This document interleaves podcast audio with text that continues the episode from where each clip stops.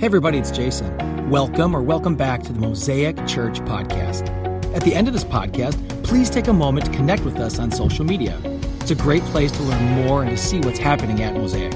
Most importantly, hope the following message encourages and inspires you to take a new step on your faith journey. Enjoy. Well, we are finally here. All of the anticipation, all of the excitement, all of the fun. It is finally Christmas Day. Can you believe it? I mean, for those of you who have little kids, you've been up probably since 3:30 in the morning as those littles have been jumping on your bed, doing everything they can to get you up, and you're begging them, "Could you just please give me like at least wait till daylight, right, before we have to get going?" And for those who don't have littles, uh, if you have teenagers, you're like, they're let's be honest, they're jumping on the bed too. So let's just be honest. They're having a good time. Everyone has a good time. And let's say you don't have any kids. You, maybe you've had gotten up, you've had a great breakfast, good cup of coffee. Uh, you're just enjoying the culmination of all the celebration of Christmas Day. The Christmas music is going to start kicking on. Wrapping paper is going to start flying.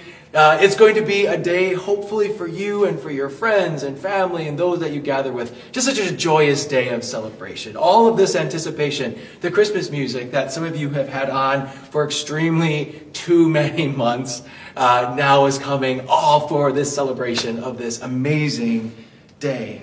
No matter our story, it's Christmas time. And as Ralphie says in the Christmas story, it is Christmas, wonderful, glorious Christmas. What is it about this day that is so special? Like, is it all of the time that we've spent getting together and all the work? Is it all coming together that makes it so wonderful? Or is it really the celebration? Is it the culmination of all of that coming to this point in where we now get to celebrate? We celebrate together, but we celebrate really the fact that Jesus has come. We're celebrating the fact that this day marks something so unbelievably important in our history together. And so, if you've been joining us and, and been part of our sermon series here, we've had this sermon series wish list. And on this wish list series, we've been putting together a grouping of things that, that we wish that we could have on Christmas. And so I took us on a journey. I talked about when I was younger, and some of you as well, how we would celebrate our Christmas time, you know, months before when we get the J.C. Penney and Sears catalog, and we would take that catalog and we'd sit down and we'd flip page by page and ever so carefully select what do we want for Christmas? And we would take that red pen and we would circle as many times as we could the things we really, really, really wanted. And then we would put arrows and we would put stars and we would say, this is what I want for Christmas. I just had this for Christmas. And then it all came down today. Today is the day to see what we got for Christmas. But as a church family, we said, let's, let's go beyond that because as we've aged and as we've grown and uh, we've, well, some of us, right? We still, still have an awesome present. But as we've grown, we really start to realize something that presents and things that come and go really aren't what we really want for our life. What we really want for our life isn't truthfully to lose 10 pounds. It isn't to get that new car or to get that promotion, whatever those things we hope for. That's really not what our heart desires. We've learned that there's a deeper thing inside of us that actually longs for some very important things. And we've been exploring that. And that's what we put on our wish list uh, in this sermon series. And so we explored hey, what we want for Christmas is a leader that loves and cares for us. And we found that Jesus is the good shepherd and that he actually isn't just a leader that is, you know, yelling at us or a leader that is telling us which way to direction to go. We have a leader that loves and cares for us and knows us by name and has given his life for us. And then we said, okay, not only that, we really, really want to know that there is, we hope that there is life after death. That all of this matters, that at some way and somehow our life matters. Because if this is just it, like, if this is it, this is so hard to even conceptualize. If this is it, like, what's the purpose of this? I need to know that there's more. And we explored that and that we know because of Jesus' death and his resurrection and that he is coming again, that we have assurance that Jesus is the one who's given us life after death. And so this is just a transition. This is just a page being turned in a story that when death comes as a believer in Jesus Christ, we don't have nothing to be afraid of because we know that there is something more. And we also learn that love, we want a love that matters. Love is thrown around all over the place. Love is a term and a, even a thought that we kind of just throw out there. And as Christians, we have been just historically terrible, terrible lovers. And we've not done a good job of loving the way Jesus loves, the way that God loves, which is that sacrificial, all giving love. And so we said we want to love that matters and, and we want to love people in a way that matters. And so we put that on our list. And so today we're going to finish our list. We've had big requests on our wish list. And now is another one. We're going to ask this. We're going to ask God to be with us. Let me say that again. Because we sometimes jump over this thought, and we're going to explore this day on Christmas Day. We are asking that God is going to be with us. And to begin this story, we have to really look to know why are we asking this. In the beginning, way back in our story in the book of Genesis, we see Adam and Eve, the beginning of humanity, and, and they are made perfect. They're made in God's image. And God has this relationship with them that is you so beautiful and unique, and where He walks with them, and He's with them, and He knows them, and He's allowing them to name what He's created. It's just this beautiful relationship. And then they sinned. They did what God said not to do. And as they did that, something happened that is broken. Sin comes in. Sin comes into the picture. And so now, as sin comes in, God separates himself from his, his humanity, from humanity, from his creation, and from Adam and Eve. And one of the questions that comes up, which is a fantastic question, is that why would an all loving God remove himself from a time when we need him the most?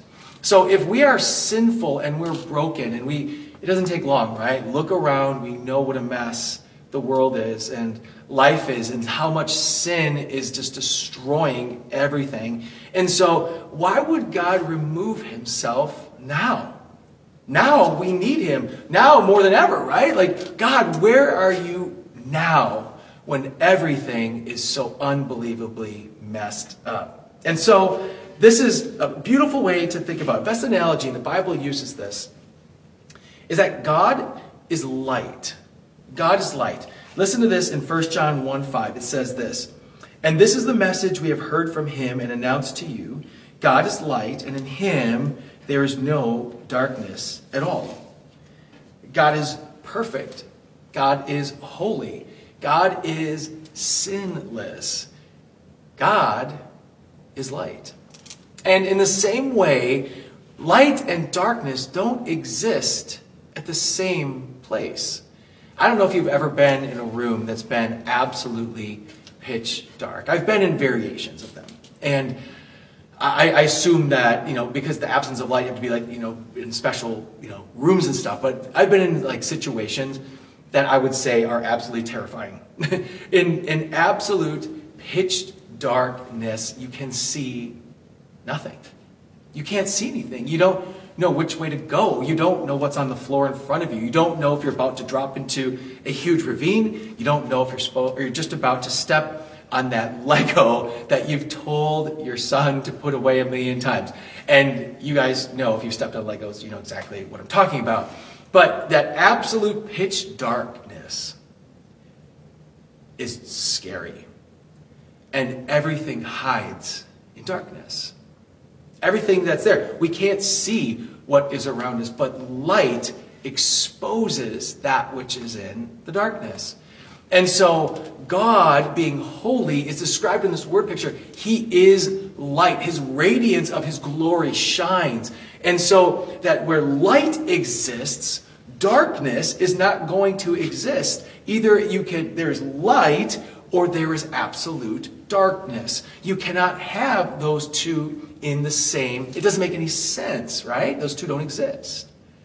And so, why did God separate himself from us? because we brought in darkness. It's the best and easiest way to help you understand that when he when we sin, darkness now enters in. And as darkness enters in, God's holiness, who God is in his perfection, the God of radiance of his glory cannot and will not be in darkness because it's not who he is. He is light. So, as darkness now enters the world, we have a huge problem. Because now the relation between God and his people are broken, and darkness and light are in opposite corners. And so God separates himself from humanity. And in this separation, the relationship is now broken. We now have this huge, monstrous problem, and there's only one thing that can happen. And if you're listening to this, you're like, okay, Jason, this is the worst Christmas message ever. So I hear you, uh, but this is the part where it gets good because there's an answer to this. And the answer actually is all wrapped up in this beautiful idea of what we are celebrating today on Christmas. This is where it gets really good. Listen to this Matthew chapter 1, verses 18 to 22. And as, as I read this, uh, I want you to listen to this passage through a different perspective. Okay, want, this is the perspective I want you to listen to. God is separated from humanity. Darkness cannot be with the light. There's only one answer, and God has to fix this problem. There's only one way. God has to fix it. We cannot fix the problem because we brought in the darkness. So only God can give us an answer to this problem. And now listen to this passage. It's so powerful listening to us. Matthew 1 18 to 22. This is how the birth of Jesus the Messiah came about. His mother Mary was pledged to be married to Joseph, but before they came together, she was found to be pregnant through the Holy Spirit. Because Joseph, her husband, was faithful to the law and yet did not want to expose her to public disgrace, he had in mind to divorce her quietly. But after he had considered this, an angel of the Lord appeared to him in a dream and said, Joseph, son of David, do not be afraid to take Mary home as your wife, because what is conceived in her is from the Holy Spirit. She will give birth to a son, and you are to give him the name Jesus, because he will save his people from their sins. All this took place to fulfill what the Lord had said through the prophet The virgin will conceive and give birth to a son, and they will call him Emmanuel, which means God with us. Unbelievable. So, this story, as we're looking at it through this beautiful Christmas passage, looks at the problem in which we have created, in which now God has to come to a way of fixing the problem if he wants to, because we can't fix it. So to save us, God has to find an answer. And so I want to see if you're catching what's happening in this Christmas passage. Here we have Mary, who's a virgin, and she's pregnant. I don't know about you, um, but I, that'd be really hard to believe right? It, in their time too. And if this happened in our day, uh, most I think we would see maybe there would be some scuffle or people would talk or gossip or whatever, right? I'm sure they're same thing back then, but you know now with social media, you know someone like get on there and like start typing in and blasting their fiance for how they cheated on him and you know what a terrible person and blah blah blah. We, we use these outlets to just to bash and destroy people. And Joseph in this story says he wants to just quietly do this not to dishonor her. Crazy that we see the integrity of Joseph this early in the story. But look at what goes on inside of here.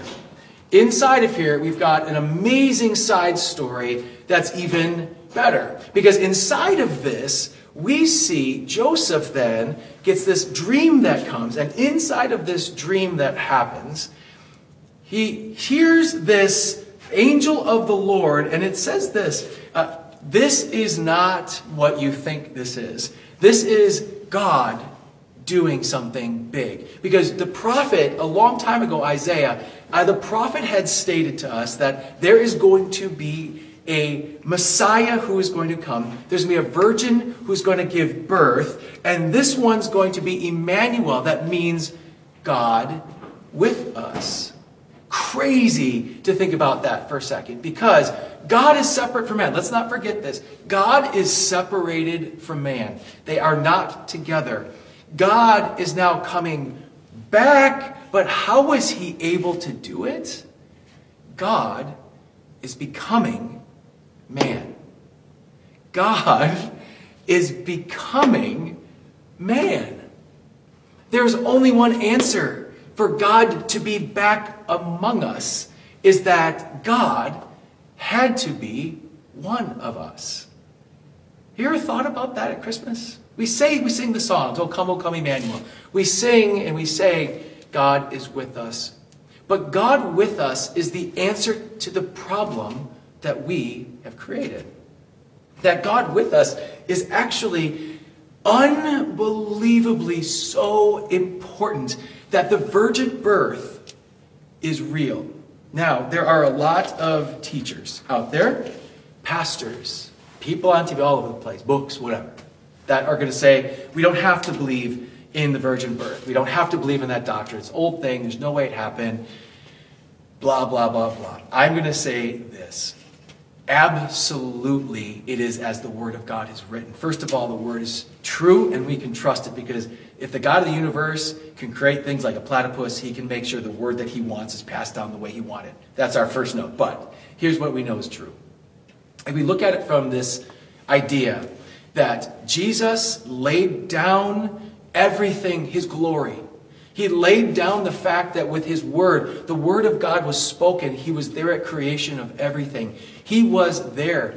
God was there. He laid it all down and he became human. He became human. But at the same time, he's God. These two things are coming together at the same time. A human father could not have worked. He could not have been fully human. He had to be God. At the same time, he couldn't come and be just as God. He had to also be human. That God had created the perfect answer to the problem of sin, which his creation engaged in when we broke the relationship. He says, I am going to come as one of you, and I'm going to fix the problem. And the way how I'm going to fix the problem is going to be this I'm going to take all of the punishment for all of the sin that all of you are going to do on me. And I'm going to set you free as God. And I'm going to take it to be among you as human. God is with us. It's an unbelievably encouraging story when we start to think about what was happening all of this time. That God laid it all down. Emmanuel, God with us. God with us opened everything, it changed everything. Everything changed that because God is now with us. But the story gets better. The story keeps getting better, right? I said, hey, great Christmas story. It gets better, and now it gets even better. Because if God with us was only for a season 2,000 years ago to ancient Israel, and that he existed for a time, and that time was to come and be among to understand kind of how we live and then go, uh, we missed everything. Because God with us wasn't for a fleeting moment, it's from that moment through to eternity. God with us literally is happening now because Jesus when he died he said there's one coming and he the Holy Spirit now is with us. And so God and man are together in a temporary get this word, temporary time now until now for eternity. So we are stuck on this place. We're waiting for the transition, but because God has fixed the problem, we are not separated for forever. This is just a short chapter in which He is here guiding us, working with us, loving us, helping us become more like Him. Because then when we come to eternity, it's now God with us forever. Christmas is the beginning of God with us forever. Emmanuel, God with us, the Savior has come, the Messiah has come, the celebration just was beginning. Because 2,000 years ago, God did something that only God could do, is he came to save you. He came to save me. He came to save us. He came to fix the relationship. Christmas is such a wonderful time. Can you imagine Mary processing all this, Joseph processing this, and thinking that the Messiah has come? How, obviously, they didn't have and haven't really thought through and knew everything. They only knew what was revealed to them, right? By, by God and by the angels. But did they really understand how big this was? And this is why I'm going to say, I'm going to guess no, because we don't really get how big it is now. With all of our technology and all of our studies and every single book in the world you want to be able to Google at any time to talk about any theology or any doctrine, we still don't get it. We still don't understand the weight of what Jesus laid down for all of his glory and all of his majesty to come to be among us. To not only live among us and be with us, but to come and die for us. We will never get it. Maybe sometime on the other side of eternity, I don't know. But right now, we can't even grasp how big this was that God would do all of this to save someone who couldn't save themselves. Jesus has come and God is with us. So this Christmas, I'm praying something and hoping something so very special for you and for your family and for your friends and for your celebration today and your celebration to come. Christmas Day is the beginning of something that is so vitally important for our story with God. Christmas Day is the coming of a Savior. Christmas Day is that God is with us. Christmas Day means that our relationship now can be fixed if you call on Jesus Christ as your Savior. Friends, I don't know where you are on your faith journey, and I don't know where you are in today's story. I don't know where you are right now in your Christmas story. Maybe this Christmas you're like, I'm just, I'm not feeling it. I'm not feeling that celebration and that joy. And maybe you are surrounded with friends and and kiddos, and I don't know your story, but I want to say this no matter what your story is, when you call on the name of the Lord Jesus Christ, you can be saved because he came for you. God came as a baby in a manger, surrounded by the undesirables, shepherds. Jesus came and grew. He became a man that knew the Word and was connected to the Father, and he became the Savior of the world when he never sinned and laid down his life for you. But here's the even better, better, better part. He's coming to again. He's coming again. He's coming back. He's coming again. He didn't die on that cross. He is the King of kings and Lord of lords. He's seated right now at the right hand of the throne of God. He's back where he rightfully deserves. But he is coming back for us. And may that be one of the greatest stories of Christmas that you will never forget that God is with us. So today, I hope you have an amazing celebration. I hope you got all those things you circled 15 times in your catalogs and you know you put into your Amazon gift cart and you have a great day of celebrating gifts and the giving of gifts and all those things and remembering that the true gift, the greatest gift ever given was that God was with us. Friends, more than anything in the world, is the greatest gift ever. God is with us. Once again, thank you so much for listening. If you live in Southeast Wisconsin, we'd love to connect with you at our weekend gathering. For service time, directions, and to learn more about our vision to ignite a movement of love that transforms our community and the world, visit us at mosaicwi.com.